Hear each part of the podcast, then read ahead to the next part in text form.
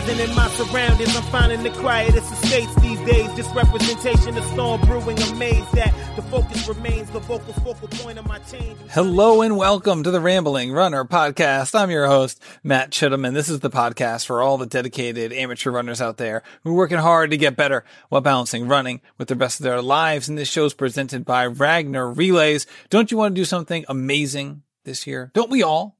One way to do it is by signing up to Ragnar Relays. They have road and trail courses. You join up with 8 to 12 of your friends. You do an unbelievable course with people you love and you just do it, just an amazing thing. And what's better than that? Well, I'll tell you what.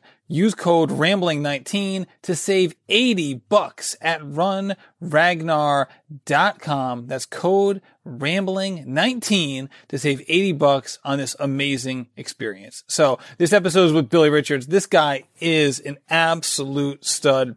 I'll tell you what, I just couldn't wait to talk to him. It really was a, a interview that came on pretty quickly. I talk about it when we, uh, when we jump on the call, but it was a really, it was an interesting confluence of events. But I could have talked to this guy for five hours. I mean, this guy, if you love the episodes with David Goggins on a variety of different podcasts, you're going to love this episode with Billy because he's, you know, basically he's made out of the same fabric as David Goggins. He just will not quit and he just beyond that has just achieved so much in his life not only athletically but in so many other ways. You're just gonna love this episode with billy. He, he really was an absolute joy to talk to and i can't wait. So without further ado here's my conversation with billy richards. Billy thanks for coming on the rambling runner podcast. Thank you for having me. It's my pleasure. I'll tell you what it was like what a um to just a series of events on my end. Last weekend, I was at my father-in-law, not my, yeah, my father-in-law's house, and he had the American Legion magazine out on his, um, on his coffee table. And you know, he's a veteran, as his, as are other members of his family.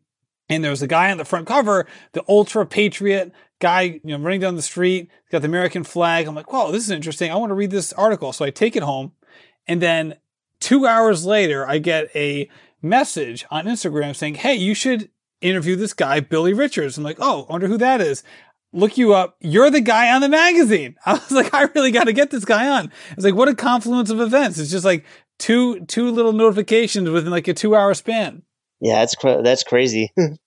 All right. Well, hey, I really appreciate you coming on. You're doing simply amazing things uh, in the running community and uh, just from a fundraising perspective and for the military. It really is remarkable. So, as advertised here, you know, in, in, in so many different places, both in this magazine and online and, and people who follow you on Instagram and various places, you're out there trying to set the world record, the American record. Is the, wait, is the world record or American record for 100 mile races in a year? It's the uh, it's the world record. It's uh 41 for the year currently. All right, so it's the world record. All right, I just wanted to make yeah, sure. Yeah, it's set, it's set by uh, Ed uh, Ettinghausen. Okay, so 41 for the year. I just can't wait to get into the, just the logistics of how one goes about doing this. But before we get into it, because there's the, the strong military background as well, what made you want to go in the military in the first place? Um, well, I went into the Marine Corps at the age of 17. Um, originally, you know, I, I want, I wanted to serve my country. You know, what I'm saying? Like, um, I didn't really have like an exact, like direction where I was going with my life and everything. So I want, I wanted to serve my country and, uh, I picked the Marine Corps because, you know, it was the, you know, it was the biggest challenge. It was the hardest one. You know, like, um, I heard about all the other like boot camps and everything. So, you know, I decided to, you know, just take the plunge and just go all the way. So what about going to the hardest one um attracted you? Like why why was that in why did that play a part in your in your decision making process? Well, it's just, you know, it's just the way I think though like uh with certain things like um I'm usually somebody like if um if I go on to like take a challenge or whatever, I'm just I'm going to go all in, you know what I'm saying? I understand. So did you have members of your family who were in the military? Um no, I have not. Okay, so so tell me about the process by which okay, you know, was it like you just going to a recruiter? Like what was the what was the instigating point for you to go from considering it to making the decision and really following through on it? Yeah, I went down. I went down to the recruiting office, and you know, I was just impressed by um, how how professional and everything they were, and um, how you know they like they, you know, like little things here and there. You know, like uh, they're they're notorious for being in like the best shape. You know, the best of the best. You know, I mean, that's pretty much um, what uh, what clinched the decision. So, were you an athlete in high school? Was was was being in top physical condition already something that was on your radar? Uh, not necessarily. I wouldn't necessarily say that I was an athlete in high school. I was more of like a gym rat. Um, you know, like um, up until I was about thirteen, I was more of like a couch potato, more of a video game guy. You know, I I did play like um sports, like with you know with like occasionally with friends and stuff, but like nothing organized. You know, and um, you know, I also uh, I was also like the little uh, short, stocky kid and everything too, though. So, you know, one, you know, I got I used to get picked on a lot. I was the youngest one in my grade you know, so I had a, I had a December birthday. So, you know, like, uh, well, you know, I used to, there were times where I'd have to like lie about my age and everything just so I wouldn't get beat up. You know, this, I mean, this is when I was really young. And then, um, one day I just, um, decided to get into fitness and work out. I was always like inspired by like action movies and stuff like that. You know, I would see like, you know, action movies, pro wrestling, you know, I used to see like these larger than life guys, and then you know, I decided, you know, it's like I want to be that. You know what I'm saying? Absolutely. So, did you just like sign up for a local gym? Do you follow your dad around? Like, how did how did you make that work? Well, I didn't really know what I was doing at first. Um, you know, um, my uncle helped me out a lot. He got me a weight set and everything. He got he introduced me into um, you know, to working out. He bought me a, he gave me a bunch of his old like men's health magazines, uh, this uh, bodybuilding guidebook and everything. So I researched everything and I kind of went at it at my own. It was like it was like spring, summertime. So I started off lifting weights in my basement, and then um, once uh, the weather started getting cooler, and uh, well, not basement, but garage, but you get like a downstairs level, downstairs level of my house. But um, once the weather started getting cooler, I started having issues with the ventilation system and everything. So I started getting like tension headaches and everything. So um, for my birthday, my dad decided to get me um, a gym membership. Um, so I, I started off at um, I started off at a local Bally's, and um, you know I basically uh, learned you know learned most of my weightlifting techniques and everything off from people off the floor. You know everyone's you know I was the youngest one at the gym. I was you know I just turned fourteen, so you know like I was pretty much like the only kid there and um, everyone was really helpful. They helped me out, you know, just basically like research, talking to people on the floor. I had a few workout partners here and there, but for the most part, you know, I pretty much um, trained, stuck with it on my own, and then um, you know, as as um, as the years went on in high school and everything, you know, I started to get bigger and stronger. So you know, people kind of left me alone a little bit more, so I didn't really get picked on as much. You know what I'm saying? Absolutely so was that was that the primary goal? Just kind of like being able to like be a stronger kid, being able to stand up for yourself, especially at age 14, because at that point you're you're I assume a freshman in high school, right? Uh yeah, I was a freshman when I started, and um, well, actually, when I started in my garage, I was um I was just leaving middle school, so I was like eighth grade, and then um fre- freshman year of high school was pretty much uh, when I actually you know joined the gym for the first time and everything. And um, I was pretty much like a loner growing up. I didn't really have uh, that many friends or anything. I had a couple of uh, close friends, but that's about it. So uh, when my dad would get off of work, he would uh, drop me off at the gym every day after school, and um, you know I used to pretty much like work out on my own. And you know I did that from sophomore year to senior year, and um, you know, I was very insecure as a kid and everything. I used to wear like baggy clothes and stuff like that though, because I was always a stocky kid. So in the beginning, nobody really could tell that I worked out until it was more towards the end of my um, sophomore year. I was sitting alone at the lunch table, like um, like towards the end, and uh, a bunch of kids were arm wrestling. So you know, they were all you know they were bragging about what they were doing and everything like that. So one of them came over and challenged me. So I, I was just like, okay, I'll do it. And, um, you know, so we, we locked arms up and, uh, you know, the other kid, uh, jumped the gun. You know, he tried to slam me before the other person said, said go, but at that time I had been lift, I had already been lifting weights for a while. So, I didn't even realize he started yet. I just saw him strain on his face, and I ended up just pretty much easily moving his arm down. And that's pretty, that's when everyone kind of started to figure that I was working out. Cause I remember my one friend going to me, he's like, Oh man, you know, your, your arm swelled up to double the size when you slammed him. Come on, flex, show a muscle. So, you know, I pulled my sleeve up and I flexed and they were like, Oh wow, you got softballs for arms, you know, it's, you know, but I mean, yeah, that, like back then I had, uh, you know, I had like different goals in mind and everything with fitness. So, you know, well, there isn't a high school kid in America who doesn't want big biceps. So I can oh, totally, oh, yeah. I, I, totally get you with that. That's for sure. Well, I used to shock people too, uh, too though, because I wore the baggy clothes all, all the time. Because I remember too, this, uh, this one instance, uh, my senior year of high school, I had, uh, blown up to about 230 pounds, but I still had like, but it was 230 pounds like on a small frame. So with the clothes I was wearing, I still looked like I was about 180 ish. And, uh, we went to, we went on a field trip to this one mill where um you know where they had like a grain scale or whatever. You know, this is on Long Island, and um you know the lady that ran the grain scale, oh the scale's real accurate. You know, anybody want to test it out? Step on the scale. So you know, I was like, all right, I'll test it out. So I stepped on the scale and it showed that I was 230. And she's like, oh, well, I think something might be off. Is that about right? I'm like, yeah, that's about right. She's like, none of your friends are standing on it. I'm like, no. so you know, kind of a little, little bit of a surprise.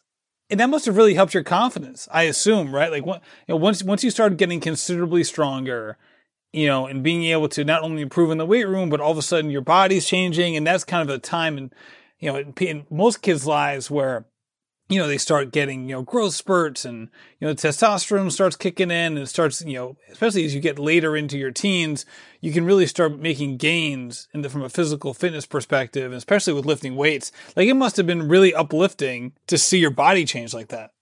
Well, you know, it's crazy though, cause like, um, you know, you feel better about it, but at the same time though, like, um, you know, it didn't really affect my confidence that much yet. I guess what really kind of helped was after uh, graduating Marine Corps boot camp you know, because even though even though I would get like the little compliments and everything like that, it's still kind of you know because it's hard to turn in you know like get a huge confidence boost overnight like that. You know what I'm saying? That's true. And I guess especially if you're not in a situation where you're testing yourself against others, and especially if you're also hiding your body in a way, um, it's hard to yeah. kind of get that recognition for the work that you're putting in. So when you're getting ready for the Marine Corps, right, you're looking at it, you're saying, okay, this is for me. It's a tough challenge. This is something that's going to help straighten out my life, kind of give me direction. How did you start then preparing for, you know, the, the aerobic aspect of getting ready for boot camp? Obviously you were a really strong guy, but, I, but, you know, certainly there's more to, you know, you know, the physical fitness aspect than just brute strength. Well, I mean, well, I, always did cardio, but I never really, um, I never really ran. You know, because like part of, you know, part of my goal was I wanted to slim down but get like a lot of muscle at the same time, which you know is very difficult to do, I mean, even even at that age and everything though. So I did have like a base level of uh, cardio conditioning. I went to the uh, Marine Corps recruiter that July. I was still about 225, 230 ish you know, I passed all the fitness tests and everything though, but you know, they told me they're like, hey, uh, you know, you, you're overweight. You gotta get down to like at least 190. I think it was 190. Like, um, you gotta get down to at least like 190 before we could ship you out. So, you know, uh, they give me a ship date of, um, October 18th. So, you know, I, I had a little bit of time, but, um, yeah, basically, I start. I started out um, again. I was still a little bit on the conservative, shy side, so I didn't really want anyone to see me running. So I used to get up at like 5 a.m. So you know, pretty much set the standard before I even went into the Marine Corps. So I used to get up at uh, 5 a.m. and go for my runs before all the traffic and everything came out. You know, so I started out on a little two mile loop, and then you know I graduated to a three mile loop and um, you know, I just kept um, you know, I run that loop like I started out like three times, you know, like three times a week, you know, because I was still like in more or less in like that bodybuilding mindset where your body requires time to recover and everything. So I would balance it out though, you know. So I go like Mo- Monday, Wednesday, Friday. I would just do a three mile run, you know. So I mean, I didn't really have too much of an idea was that what I was doing. I would still hit, the, I would still hammer it down in the gym, but um, I started to do like more reps than like the heavy lifting. You know what I'm saying? So I would do like a lot of drop sets I don't know if you're familiar with drop sets are. I still use use those to this day, but you know, drop sets are where you start out with a heavy weight, and then when you reach failure, you cut the weight down, and then you just keep going. Oh yeah, those things, those drop sets, drop sets are hell. They're, Oh yeah, they I, are I love a killer.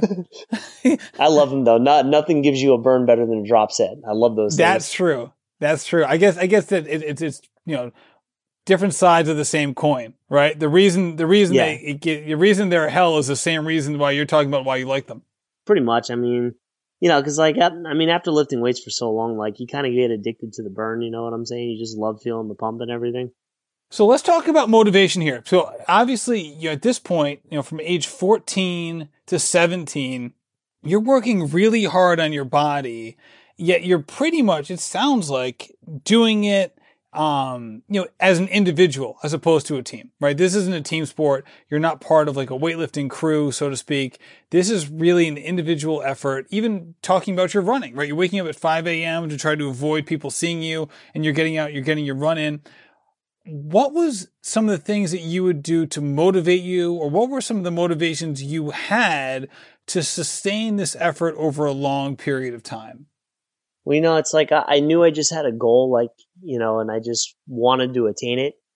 And but I didn't, but I didn't really have like a higher echelon. Well, I shouldn't say higher echelon, but I really didn't have like an end point to the goal. Like I didn't have a set point. I just wanted to get like as big and as fast and as strong as possible. You know what I'm saying though? So there was like no end to it.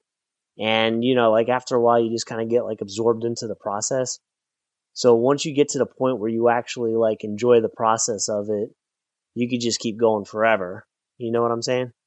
and once once you started your career in the military what what you know what what was your profession within the military what, what was like your your primary professional focus My primary MOS in the Marine Corps was um was an 0311, which is a basic basic rifle infantry.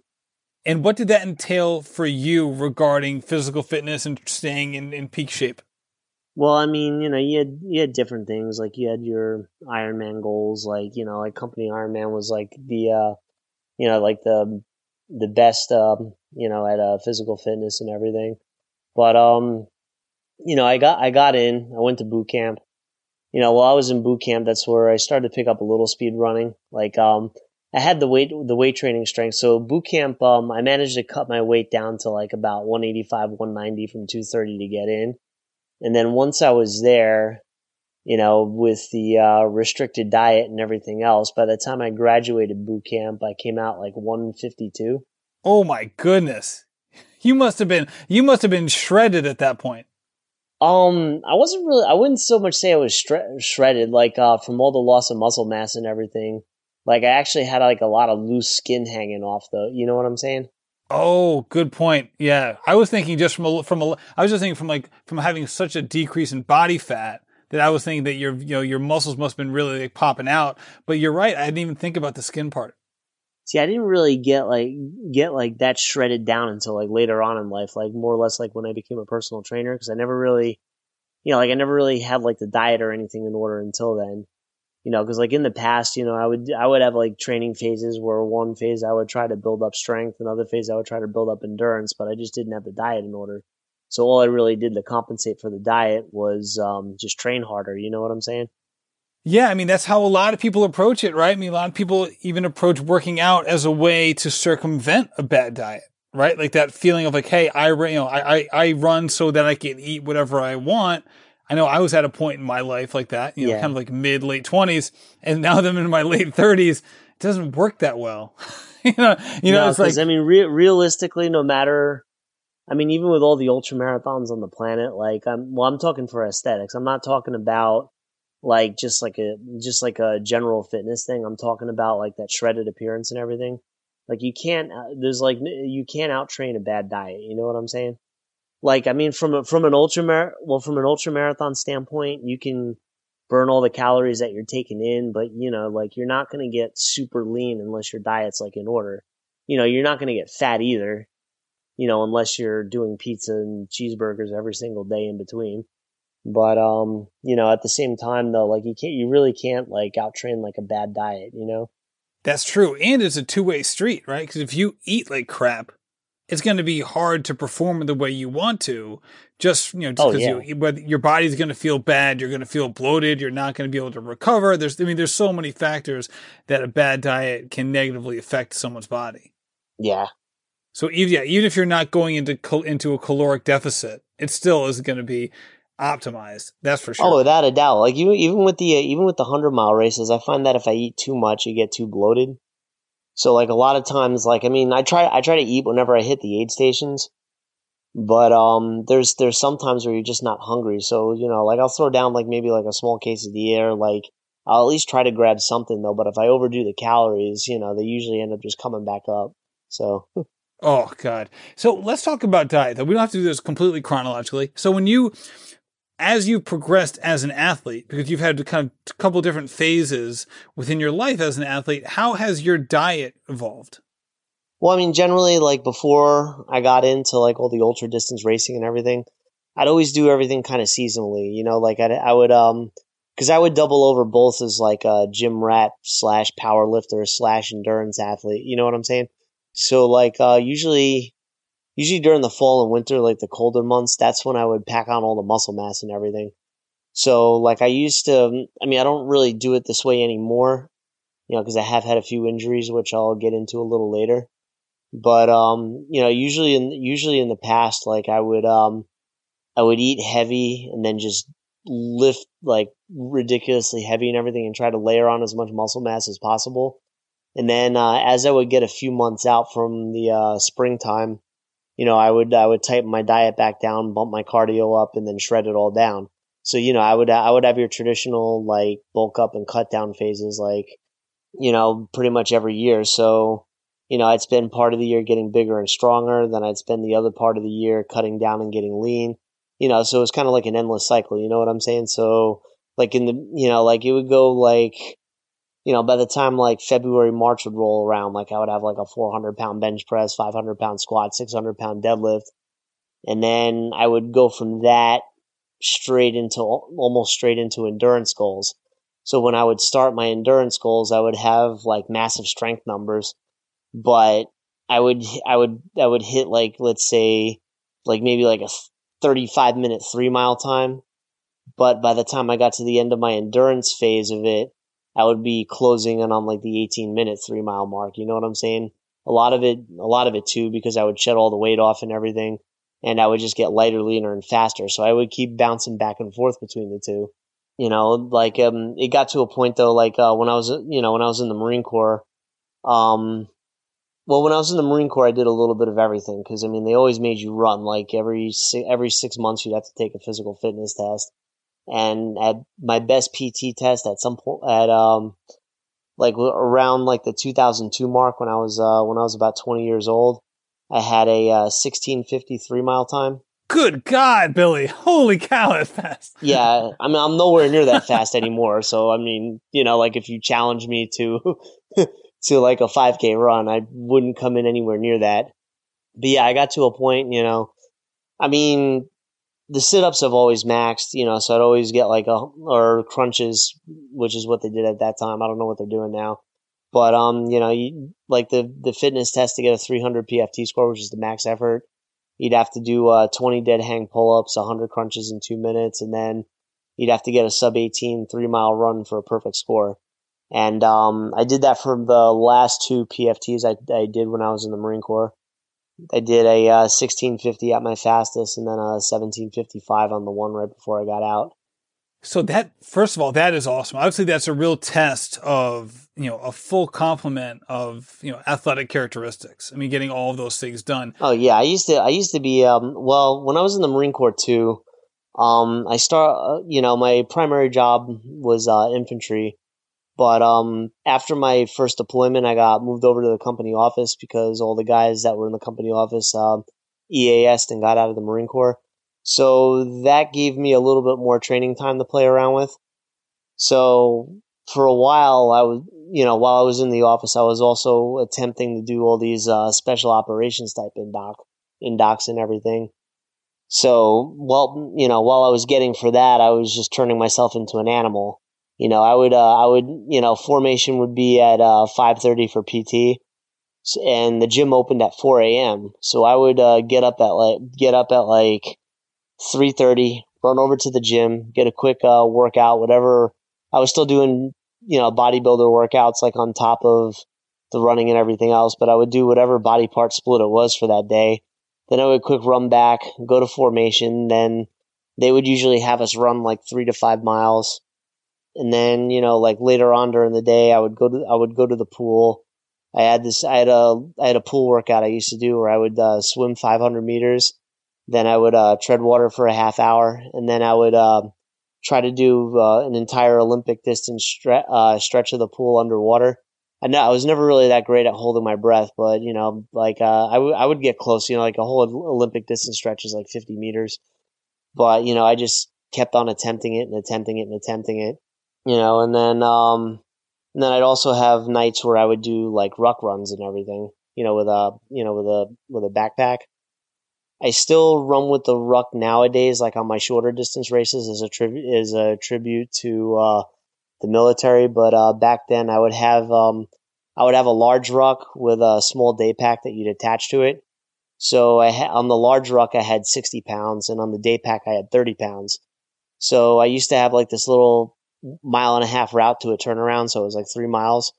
So I used to I used to have like these crazy routines where I would load up with 90 pounds, run three miles, drop the 30 pound pack off, run with 60, then pick the 30 pound pack back up, run with 30, and then I would do a run with nothing. So it's almost like I was drop setting three, uh, three mile runs. So I'd have a routine like that that I would do like once a week for like the long distance stuff. And then, you know, like, um, when I go to the pool, the pool was about two miles from my barracks. I used to run to the pool, do that whole routine that I described earlier and then run back. So I, I used to do like a lot of running and then I would, um, you know, mix all the weight training and everything in with it, and uh, it worked pretty well for a little while. Like um, Marine Corps, you know, like um, I didn't really have any squat or deadlift numbers at the time. I pretty much just worked upper body because of all the running I did. But there was a point where I'd where I had a, I would um go to the gym. I would do like a 335 bench press.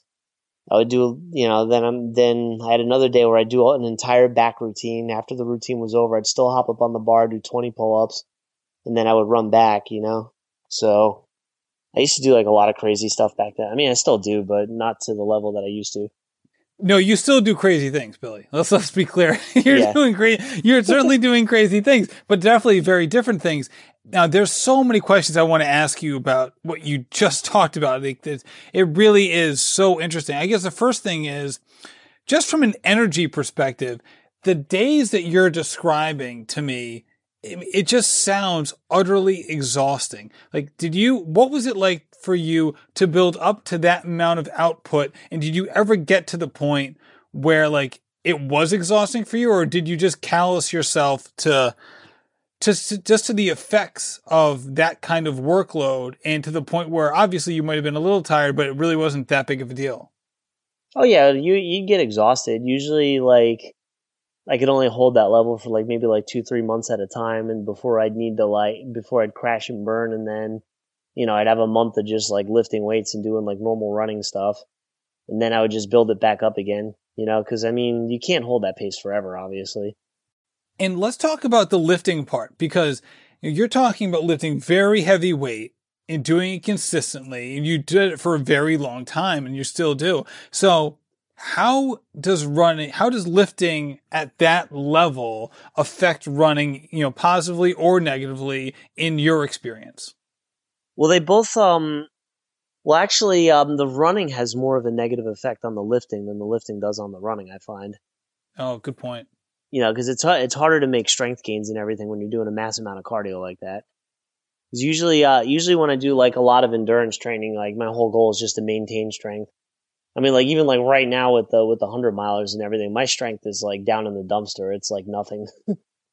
and with that in mind, do you try to do like a ton of push-ups like how like when you like you're on a crazy schedule right now like you're doing you know we'll talk about this you're you, are you are scheduled for 43 100 mile races in 2019 which obviously anyone who can do math is basically 80% of the weekends in the year so you know, that's to say nothing of the traveling that goes along with that. So do you find yourself doing more body weight exercises, things like that, since you're obviously traveling on the road quite a bit? Well, no, I still um I still hit the gym. I mean, I'm really quick with the travel. It's like um well, t- well like a typical weekend. Um, let me see if I could think of a good example. Like uh, we'll say like the Rocky Raccoon 100, for example, where uh, I went to Texas for the weekend. So like usually I still have a full work week. So Friday I usually train people. I usually have like one to two clients early in the morning. So on Friday I'll tr- you know I'll train those people. Then I'll hop on the train, take the train out to the bus, take the bus out to the airport, fly out to where I gotta go. I usually get there at night sometime, bed down in the hotel, get up in the morning, pick up my bib, run 100 miles. As soon as I as soon as I cross the finish line, I usually have my flight booked with enough time to uh, get to the airport and, you know, like if I'm marginally close to the cutoff. So you know, if I finish the race early, it gives me a little bit more time. If I finish right on the cutoff, you know, I gotta go. So usually, like as soon as I cross the finish line, I'll just pack my stuff up real fast, shoot over to the airport, um, get over to the terminal, fly right back to New York, and do it all in reverse to get home. And then I just go to sleep, wake up Monday morning, and then I'm back to work. Now, after listening to you on this show and hearing you on other podcasts as well, you're a very humble guy. With that being said, what what accomplishments that you've had in your life are you the most proud of? Um, right now, this probably, because um, going into the year, I didn't really know like what I was getting into. I just threw a plan together and just set it out there. Because like last year was my previous high in 100 miles for a year, and I did four. That's quite a big step up, to say the least. Yeah. So coming into this year, I had only finished 10 100s. You know, well, when I say only, I mean I mean only in comparison to what I'm doing now. You know what I'm saying? So I had uh, I had 10 100 finishes, but I but I had done a lot of like 24 hour type events. Like I was more I was a little uh, before this. Um, I did ultra marathons and stuff, but I was more heavy into like the obstacle stuff. You know, so I did like a lot of like ultra distance, like Spartan races, and uh, I've done World's Toughest Mudder five times, which is their 24 hour race. You know, so I've done I've done overnight stuff before. And then uh, 2014, I did the uh, the Spartan Death Race. I did the uh, team version of it. So that that was a um, that took us about 42 hours to finish. And then um, on the GoRuck side of things, I've done I did uh, one GoRuck Heavy by itself, and then I did two other GoRuck Heavies as part of uh, HTLs, where you do a heavy, a tough, and a light back to back. I don't know if you're familiar with the GoRuck style events. No, I'm not. GoRuck, it's like they have a they have a special operations cadre from the military lead lead around a bunch of civilians around a town boot camp style. So it's almost like a mobile type boot camp.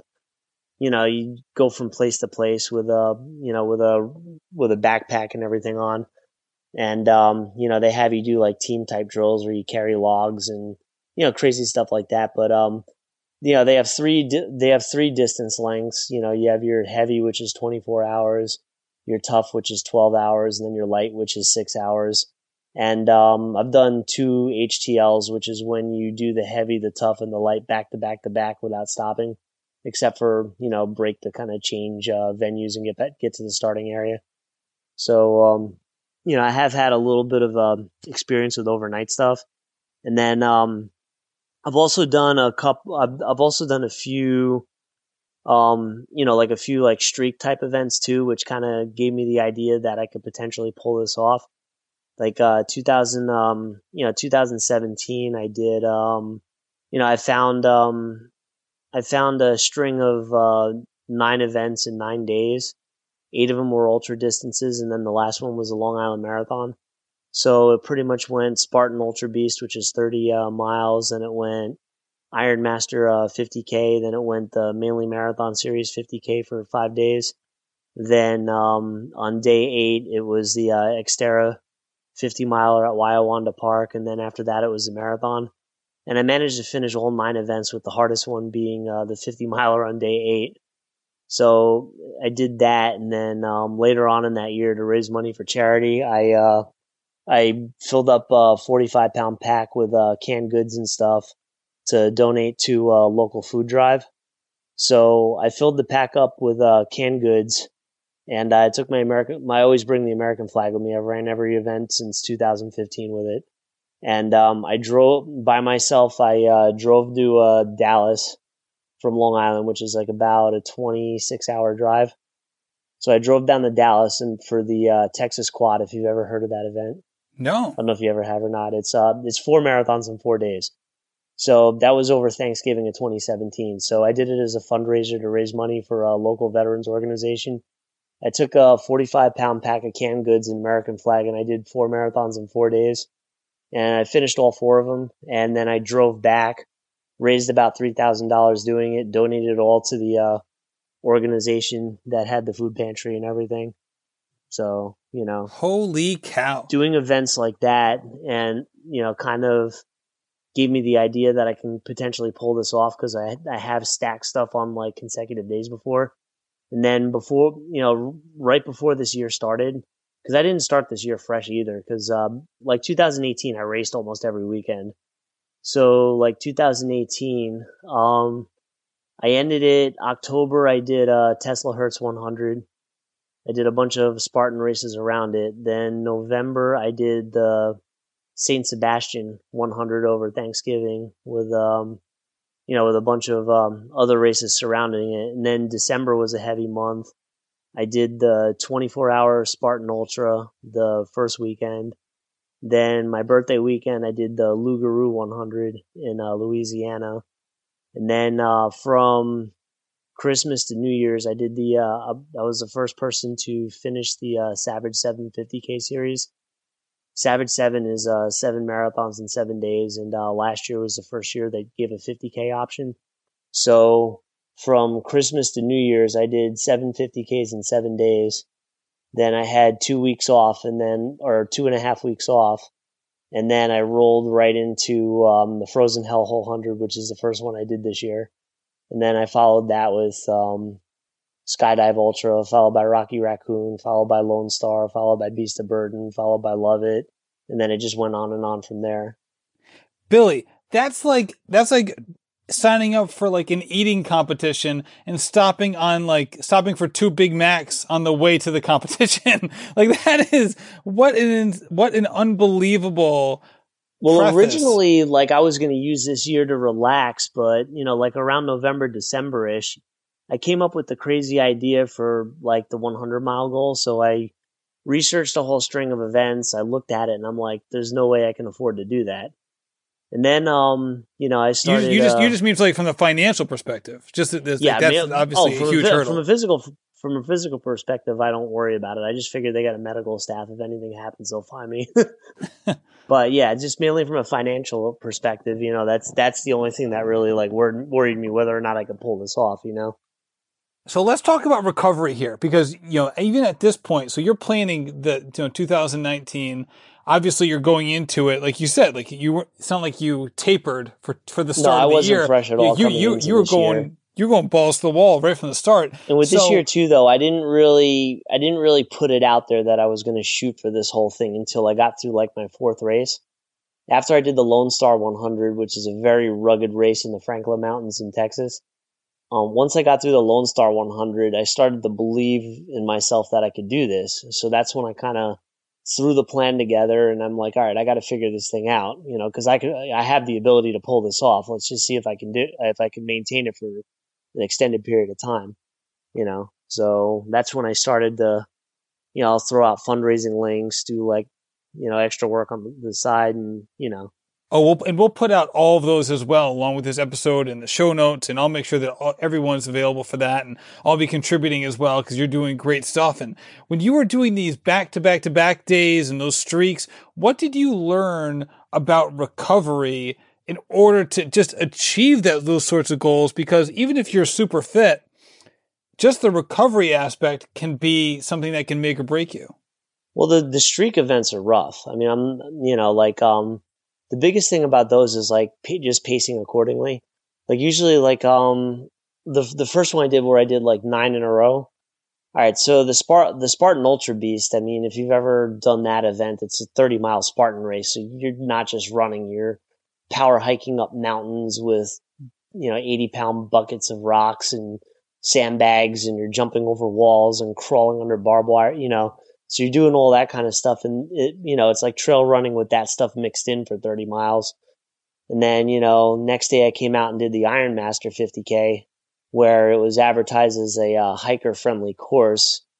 But that course was very, very, it wasn't as friendly as they said it was. you know, it took it probably took about like an hour and a half to get the first three miles knocked knocked out because you were playing hopscotch along boulders to get up the mountain. Oh wow! But um, I pulled that one off, and then by day three, day three was a gut check. I mean, I got to the mainly Marathon series. It's mainly Marathons. I don't know if you ever heard of them. They're not they're not that bad of a series. Usually, it's like a mile and a half or a two mile loop that you just do repeatedly until you get the distance. So I, I mean, I don't. It, the first day was like a mile and a half loop that I just had to do over and over and over again until I got 31 miles. But by the time I was done with that, though, I was so chafed and so bleeding. I thought, you know, I thought I was done for. So, you know, I was talking to somebody from the race. I'm like, I don't know what I got to do, and I got to pull this off because I'm I'm raising money for charity. Like I can't fail. And the guy goes to me, he's like, Why don't you just? Do you ever try using Desitin? I'm like, Desitin, what's that? He's like, well, you know, it's in the childcare section. It's for diaper rash, but it'll. it take, sure is. it'll. It'll. I have two young chafing. kids. I know exactly what Desitin is. Yeah, but um, so after the race, I hobbled over to a Walmart, and um, you know, I put the Desitin on and everything, and it numbed everything out. So it got me through day four, and then surprisingly, when I got to day five, day five was my fastest time. All of a sudden, everything just went numb, and Holy cow. I was just knocking them out left and right, you know, so it's crazy. Like the body just like adapted. Like after, you know, day three, I thought I was done. Day four, I came out, it was a little bit better, but then by day five, it was like I hadn't even run before. You know, it's crazy. Like I never experienced anything like it. And then, you know, I didn't have the day nine was the Long Island Marathon. And, um, with that, I didn't really expect to do too well, but I still, but I hit like almost like five hours flat on it after doing eight races in a row. And, you know, I kind of did like a, you know, like a walk run type method until I hit about mile 20. Then mile 20, I just realized that I was almost done. And like the last 10K of the race, I just bolted it and ran like at like an 830 pace. I'll tell you what, man, I, my jaw is on the floor hearing all of these stories. It really is remarkable. If you were to go back in time and basically tell, you know, your 14 or 17 year old self that this was going to be in your future, what would your reaction be? I don't, I don't need, I don't even know. I mean, I'd probably be, I guess, a little bit in shock, maybe. Let, let, me ask, let me ask you this in a different, in a different sense. What do you think are the limiters to people's potential? Because you're, you're achieving things and reaching heights that so few people do. So, what do you think is limiting people from achieving their own personal ceilings? Well, a lot of it, I think, too, though. Um, I mean, yeah, there's there's the mental aspect of it, but I think a lot of it just has to deal with people not thinking they can pull it off. Because especially like with some of the stuff uh, I've done, like um, remember this one weekend? Um, well, because I used to I used to when I was in the Marine Corps, I was stationed down in North Carolina, and obviously my family's from Long Island. So on the weekends, I used to drive home all the time. So I kind of related that to the travel for like these events and everything, because you know it's it's one thing if you're arranging travel, like if you're taking trains or taking planes or taking buses or whatever. But if you just hop in your car and go, you can get the places pretty quick, a lot quicker than people think but you know it's just a matter of getting down to business because like your average person they'll pull over every hour they'll dilly dally in in rest stops and stuff like that. But if you just get in your car and go you can cover ground pretty quickly. It's like um you know um th- there was this one time i think it was 2017ish i you know i tested something out. So I, I still had work on friday and i still had work on monday. So coming from long island um, i found a 50k in pittsburgh I think it was uh, oh, what was it? Um, the I think it was like the Lieutenant JC Stone or something like that, 50k, whatever it was. It was in March. So I get off work on on Friday. I had a couple morning clients, but that was just that was about it. I drove to Pittsburgh, got the hotel. Saturday morning, ran the 50k. As soon as I crossed the finish line for the 50k, I drive down to my mom's house in North Carolina, sleep there for a few hours, get up, run a marathon in Raleigh. It was the uh, Tobacco Road Marathon, I believe. And then uh, after that, I get back in the car, drive back to my mom's, take a few hour nap, and then I time it just right so that I drive straight to work, get there at 4 a.m. for my first client on Monday morning. So with that weekend, I Friday I went from New York to Pittsburgh. Saturday I went from Pittsburgh to North Carolina. Sunday I went from uh, North Carolina back to New York, and I didn't miss a day of work. So when you meet up with that client Monday morning, four o'clock, do they even have the gall to like throw an excuse at you why they might not be reaching the numbers they're supposed to reach during their workout? Or do they know like, hey, Billy is killing it. I just need to suck it up and like, you know, stick to my guns here. Well, it's kind of funny though, because that one client though, he he was an actual like 4 a.m. session too though, because he he the only time he could really come in, he he did flooring for a living, so like I couldn't get him to come in the afternoon because he'd just be wiped out from work. So I so I used to have him come in in the morning before he went to work. So um, I pull into the gym parking lot at like 3:45, and I uh, I text him. I'm like, I'm here. He's like, you know, you could just cancel. So I just texted back. Well, then I wouldn't have then I wouldn't have accomplished what I set out to do. Yes, right. Because for you, this this isn't just you know you're not a professional athlete. Well, now. see, that's all that's all part of it too, though. Like, it, you know, if I don't make a you know part of the uh, part of the challenge behind it's making it back to work in time.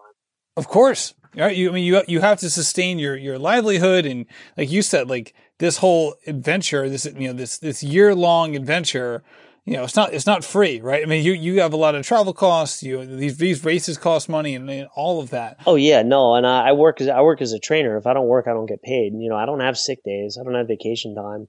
You know, so anytime I take away from work, I lose that money. You know. Absolutely. So let's talk about where you are so far this year. So you are so we're you know we're we're roughly not not halfway through the year. We have four months left. Where are you in terms of getting to forty one? Well, I finished uh, I finished number 24 this past weekend, the uh, Shawnee Hills 100. Um, I have had a few DNFs this year, mostly uh, mostly heat related, because I mean the heat's like my weakness. But um, you know, hopefully hopefully the really hot stuff has passed. So in order to hit this record, there's 18 weeks left in the year, and I have 18 races scheduled. So the last since I finished this weekend, I have to finish the last 19 races in 19 consecutive weekends to get it. And are they going to be, is every weekend a, a race or are you going to be doubling up any of the weekends? No, every weekend's just one race. I haven't attempted a double up yet. I don't know if I have the time to cover that. Let me ask you this question. What's that? Would you would you be willing to like say something happens, right? Say like a race I'm not, I'm not gonna I'm not gonna jinx you, but say like a race cancels, right? There's there's a hurricane, right? They cancel the race. Would you at that point be, you know, like, all right, I'm going to run 100 miles on my own just to just to just to get it done, or like, what are options in terms of like, if something were to happen?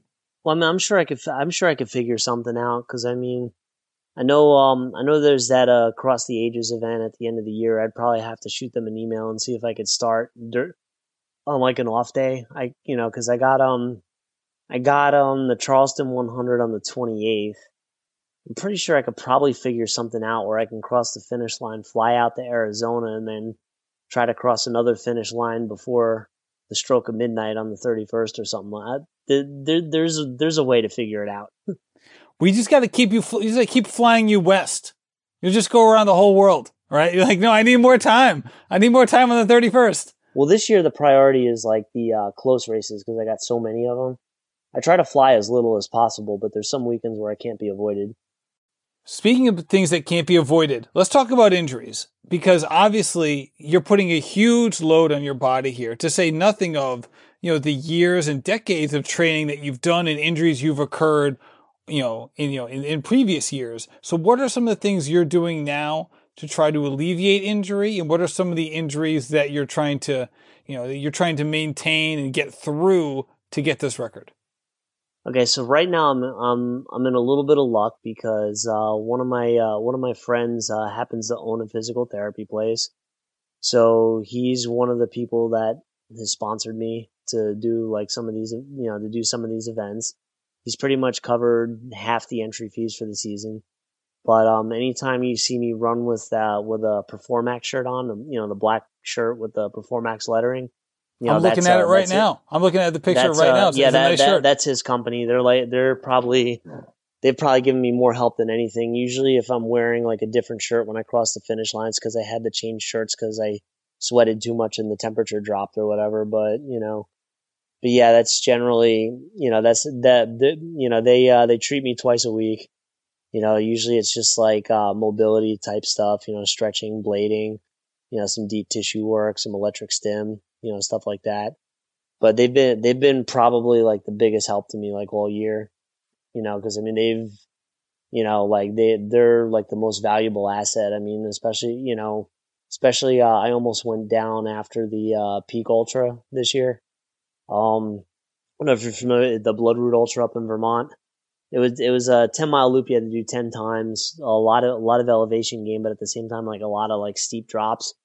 And um i ended up um they didn't really get the when I went to the VA for the injury, they didn't really give me an exact diagnosis. They said it was like a very bad shin splint, but I really think I had like an anterior tibialis tear because it was like a lump in my leg and it was like the size of an elephant, you know. But um, the, the um, X-rays came up negative for stress fractures and everything. But uh, when I did that race, I I still crossed the finish line, and um, the following weekend was the Keys 100. So, you know, I had them tape me up and I attempted the Keys 100. And by the time I got to mile 65, the pain was just so excruciating. I couldn't walk more than a quarter mile without having to lay down. So I ended up DNFing that race. And then the following weekend, I, you know, like after DNFing that race, I thought to myself, okay, I need to skip a weekend so I can heal. So I skipped the uh, Iowa Backroads Ultra the following weekend just to get a little bit of recovery. Shin was still flaring up though, but um, after after that uh, after that one, I went into um, the Infinitus 100. The Infinitus 100 had a very generous time cutoff, so I basically treated that one like a party. Like it had eight loops, and after every loop, I sat down for like an hour. And um, you know, then came the weekend where I got interviewed by the American Legion. So that was the Eagle Up Ultra that's where the pressure was on because my leg was still inflamed from the from the uh, inter, interior tibialis. You know, I had it taped up and everything, so I had to pull. So with a bad shin, you know, I had the American Legion running around interviewing me. I had to pull off 100 miles in under 24 hours, and I pulled it off with like about 10 or 12 minutes to spare. But um, after that race, um, it seemed to kind of he- it was weird though because all of a sudden it seemed to kind of heal on its own and I don't really have any more pain in my shin anymore. It's crazy. I guess your body realized that it's not like you were going to stop. so it better figure itself out. Yeah, my physical therapist friend doesn't understand it either. And to just just put these injuries in perspective, when you say something hurt a lot, like you're not like me saying, "Oh man, this hurts." No, it you're the same. You're, you're the same stand. guy. You're the same guy who three years ago. Please tell the bice, the bicep tendon story at Tough Mudder because this is insane. All right, so I could even go before the bicep tendon. but uh, my first major injury was in the uh, beginning of 2015. You know, I had just uh, I had just changed jobs. I was working out in New York City, and I came back to Long Island because of family issues and everything. You know, so I was uh, you know I was trying to you know beef up my clientele and stuff like that. So I was just you know shooting Instagram videos of me working out and stuff. So you know I had a long day. You know I was still recovering from World's Toughest Mudder, so I didn't really give myself a rest break. But um, I was doing the skull crusher exercise, and you could actually backtrack to January of 2015 on my Instagram. I got a little video of it uploaded, believe it or not. But um, I was videoing myself doing skull crushers with 135 pounds on the bar. It was on a straight bar, and I was about Holy four cow. reps in, and all of a sudden my left tricep tendon just snapped right off the bone. So you know, I ended up uh, going to the hospital. Um, you know, and then uh, coincidentally, uh, one of my clients who was a Vietnam veteran told me I, you know, to, to like check in with the VA for medical and stuff like that. So I was in the process. I was in processing with the VA, and later on that night was when I uh, ruptured the tendon and everything. So the following day, I go to finish up, you know, my uh, medical records and stuff like that.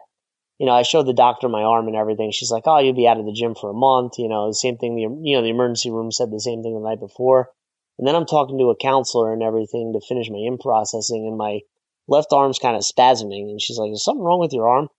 I'm like, "Yeah, I, I messed up my tricep working out yesterday." And she goes and looks at it. She's like, "That looks pretty bad. What did the doctor say?"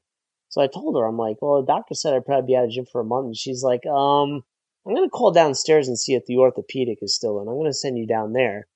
So I go downstairs and I talk to orthopedic. He's look he's looking at the elbow and everything. He's like, "All right, um." ah, we can get we can get him in for an MRI as soon as tomorrow, but I don't even need to look at it. Um, it's just standard protocol. We could get him to the, on the table as soon as Tuesday. I'm like, wait a minute, table? What are you talking about? He's like, your tricep tendon is gone. It's not there anymore. If you don't get this operated on, you're never going to be able to straighten your arm out again. And I was like, wait, what? Oh my gosh, what a surprise. It just took me by such surprise though. So like from what the emergency room said and what the first doctor said, if I was if I wasn't in processing with the VA, who knows what my arm would look like right now. But um but yeah, so I ended up getting the surgery and um you know, like I got depressed for a little bit and then I got up and I'm like, you know, I got to do something. So, you know, at the time I was just I was running races with a 45 pound ruck. Everything I did was with a 45 pound pack. So I figured out a way to snake uh, my brace through the pack strap, and then I got back up and I did the winter run series. You know, so I had a I had that uh I had one of those Bledsoe braces. I had no use in my left arm whatsoever, and I still went out and I was running five mile races and five Ks and ten Ks and stuff like that. And then um, this kind of leads into where I did my first ultra marathon. So one of my, you know, like about seven weeks out from surgery, um, still have no use of my left arm. One of my friends goes to me and he's like, "Hey, um, there's this uh, 70k out east. It's a relay. Um, you know, we were thinking of doing it, and then I, am look, I'm like, all right, well, I'll, I'll take a look at it on the website. So I go to the website and I see that there's a solo option. So I'm like, oh, I got to do the solo option. So I signed up for it, and you know, I never ran an ultra before you know, outside of like doing obstacle stuff, that stuff's a little different though. But, um, you know, I was like, all right, I'll, I'll take a crack at it. And this was probably the most miserable experience I've ever had. Well, back then it was anyway. But, um, there was a snowstorm that wasn't predicted. So this 70K, which is about 43 and a half miles, um, it was about a 10 mile distance between each aid station. Um, I brought a pack with me. I had a water bladder and I had like these little side pouches with Red Bulls in them. And um, in the morning, it was the temperature was a lot lower than predicted. It was like about 15 degrees out. Um, was there was like about five inches of snow on the ground that weren't predicted, and they didn't cancel the race. They still had everything. So probably about like um, seven eight miles in, my water bladder was completely frozen. I had a, you know, so I was trying to drink Red Bulls to hydrate because it was the only fluid I had. Um, I was running it in street Asics, which is a big no-no. So I was like slipping and sliding everywhere. And, um, yeah, I mean, you know, just everything that could go wrong went wrong, but I still made it in under the cutoff and I finished it with uh, no use of my left arm. I actually took a bunch of falls too, but every time I fell, my whole priority was to roll to my right side so I didn't land on my left arm but yeah, I ended up finishing it with um, you know with a pack and uh, one arm, and then you know I would go on. You know my my left tricep, the tricep took a lot longer to heal than the bicep. Tricep took like a good like five six months before I even got any strength back in it. So Billy, Billy, I gotta ask, when you're at those points mentally and emotionally, where you just feel like, you know, like this, I just can't do this anymore, like or like or you know, you're just at your lowest possible point. How do you get past it? Because you do, you've done it so many times and so many of us get to those points and it's just such a difficult thing. What, what, is, what advice can you give to people? Like what, what have you done in the past that's worked for you to pull yourself out of those moments? Well, I mean, you know, everything you do in life, there's a start point and an end point. It's just a matter of getting from point A to point B you know, there's always an end. So it's just, you just keep pushing forward, one foot in front of the other.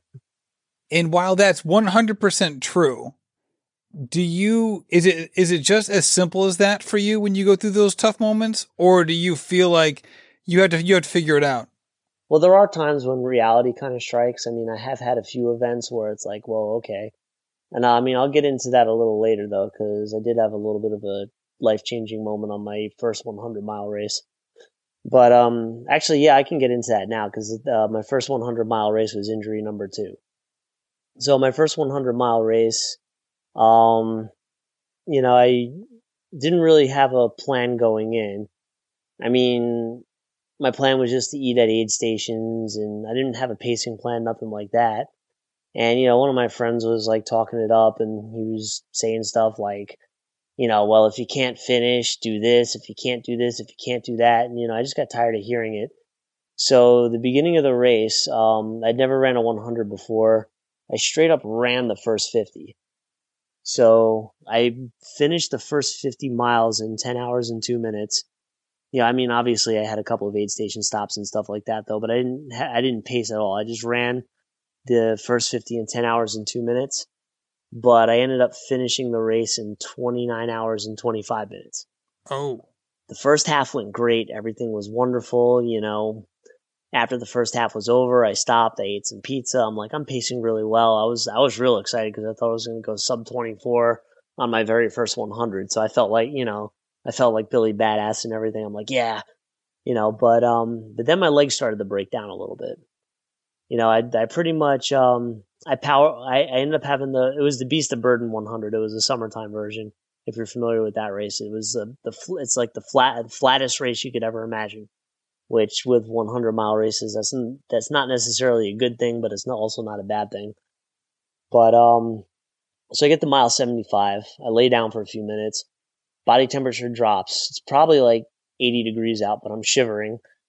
You know, so I'm wondering if I should pull myself out of the race or not. So as I'm shivering, the race director comes up to me. He's like, "Oh man, I'll let you borrow a set of sweats, and then we'll, uh, you know, I'll, pick you up, walk you to the start finish area, and then get you going again."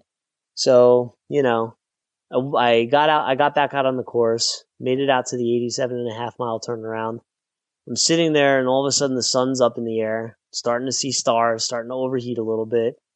I get to mile 93 and I thought I was done. I didn't pull myself from the race, but I sat down. I was overheating. They were drenching me with ice. You know, I, I was hydrated though. I, I, kept pounding water, pounding water, pounding water. So, you know, same thing. Um, volunteers like, all right, we'll, uh, we'll, you know, we'll stand you up, walk you to the corner, and then you're on your own. You got seven miles left. You better finish. You know, so I get up, I start walking. I get to the point if you if, I don't know if you've ever done the Beast of Burden though, but like you have to cross over the canal to get to the uh, finish line. So when you get about you know the the race starts out, you start in the start finish area, you run a mile out to a drawbridge, cross the drawbridge, and then you run back in the opposite direction. So when you get about two miles out, you can see the festival area from across the canal.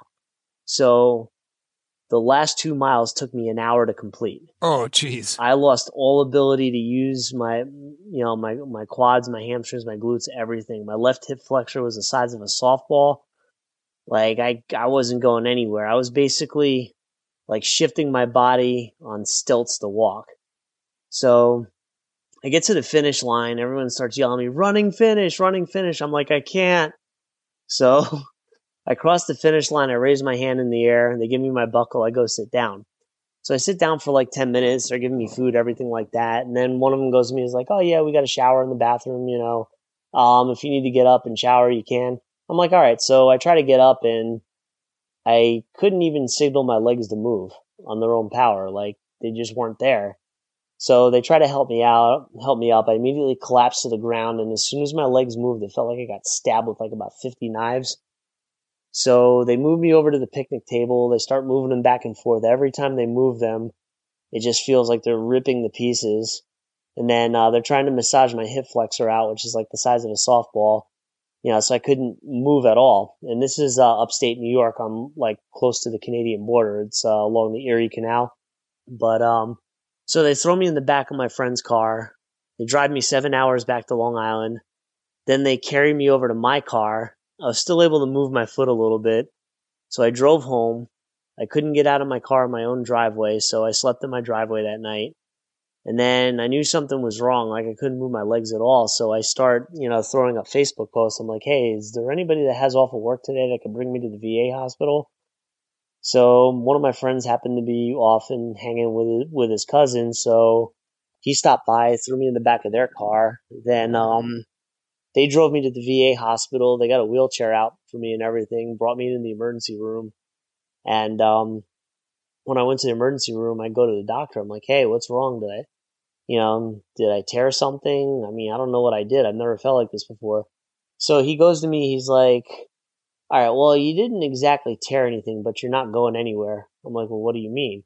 Well, we ran your blood work, and um, you know, a normal person's creatine kinase levels are about 100. Yours are at 7,000, so you have a mild case of rhabdomyolysis. You're not going anywhere.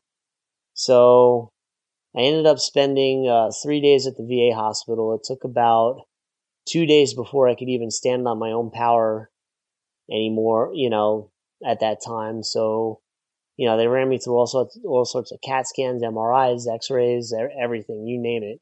So basically, they just drowned me out with IVs until my body cleaned itself out, and you know, my levels, you know, went close to normal. So, you know, I um, I was put in the hospital Monday morning. I got out Wednesday. I went immediately back to work Wednesday night, and then um, that same weekend, I had uh, three races scheduled in, on Saturday. So they didn't really recommend I do any physical activity, but I, I kept calling around the different doctors I knew I knew until somebody told me okay. So um, two days after I got out of the hospital, I did uh, uh, 5K in Massapequa in the morning, uh, Tough Mudder and Bethpage in the afternoon, and then um, a couple hours later, I did a GORUCK uh, 5K at night, and I finished all three of them you know, I didn't, it wasn't easy, but I got through them. It wasn't easy. Yeah, no kidding, Billy. You just got out of the hospital. Well, I mean, on the bright side, I did, I did, uh, I did cancel the 100k I was supposed to do like on Sunday. So, so there you go. See, I guess it's all relative. Yeah. So I was supposed to do this. Well, I, I ended up doing it too, but I was, you know, I had already, um, already got an interview because I was doing the, uh, Suffolk County Marathon less than a month later with a 45 pound pack and a flag. So the county executive's office was uh, following me on Facebook, and they actually made me go get medical clearance before I ran the marathon. Holy cow! which wild. is which is kind of an interesting story, but you know, because you know what county does their executive's office make somebody go get medical clearance before they do something? And I don't even work for the I don't even work for the county office. Right. To say nothing of you know most of these races are privately run, so usually you don't have that sort of interference. Yeah. So let's just let's just talk real quick before we get going. Uh, two more questions. First one is um, if someone wants to support uh, you and your fundraising efforts, what's the where's the best way for them to go, and we'll make sure it's in the show notes. All right. Um, best way I got a I got a fun I got um I got like a quest page set up. It's got a fundraiser link on the bottom of it. It's uh diem.life slash billy one hundred. diem.life.billy one hundred yeah, dmdiem dot life slash billy one hundred. Okay.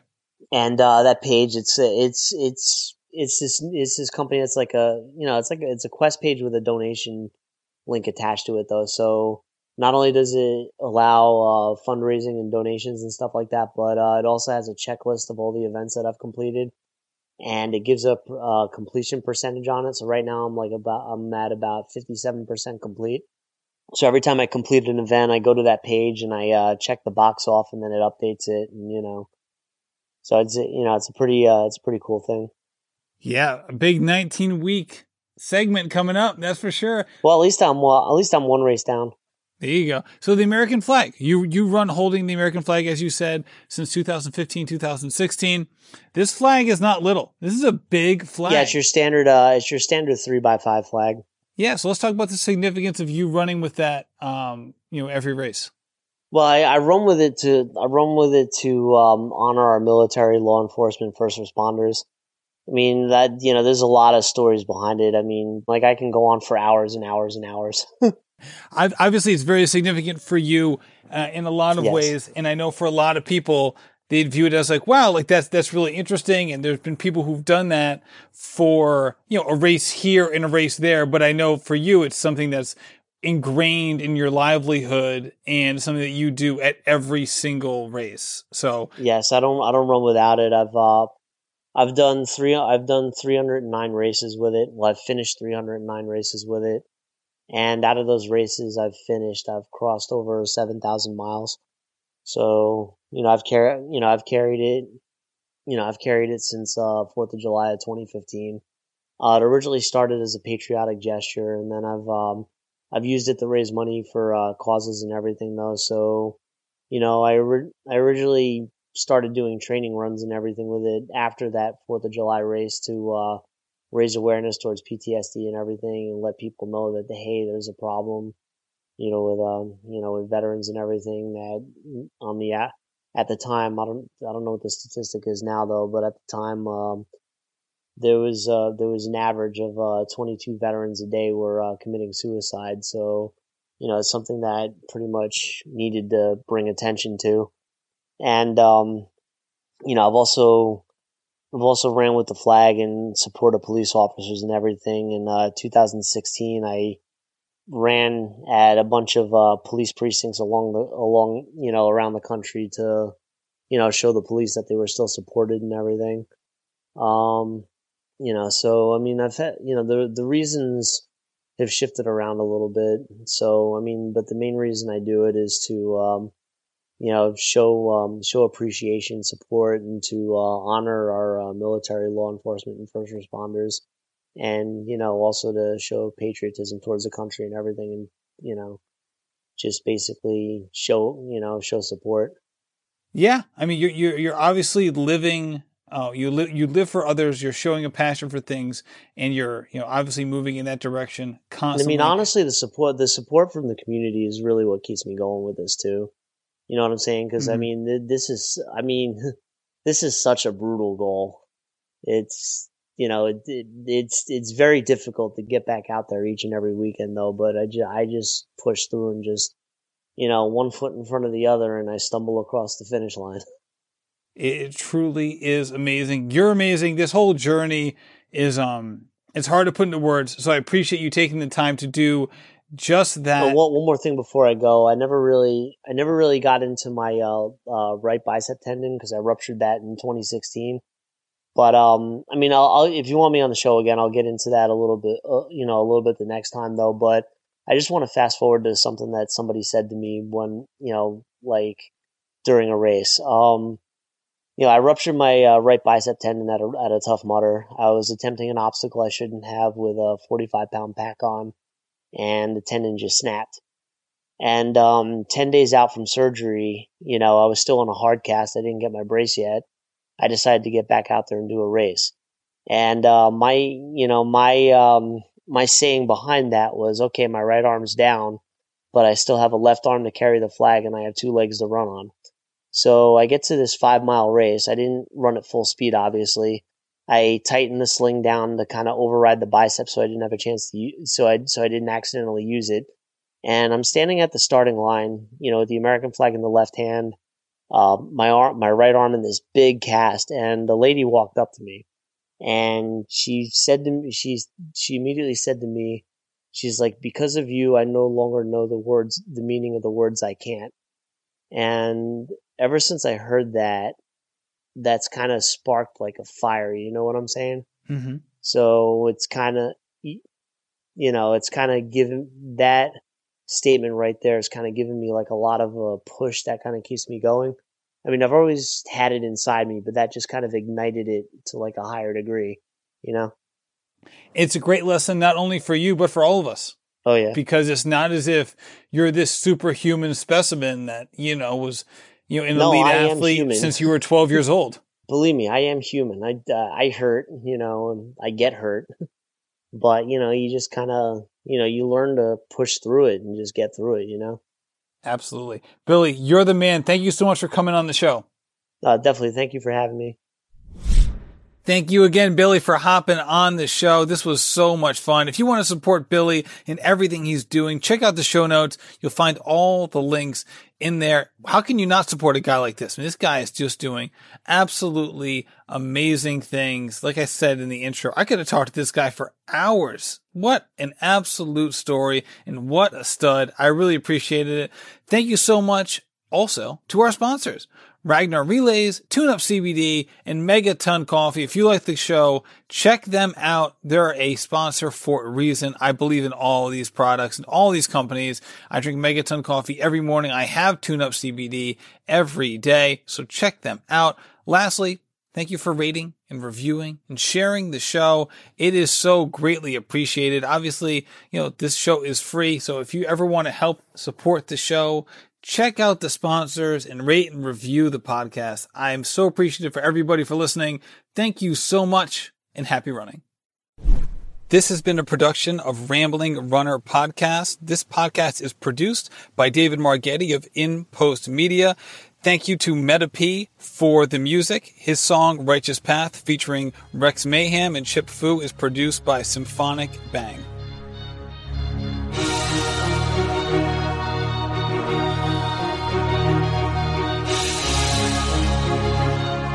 Yeah.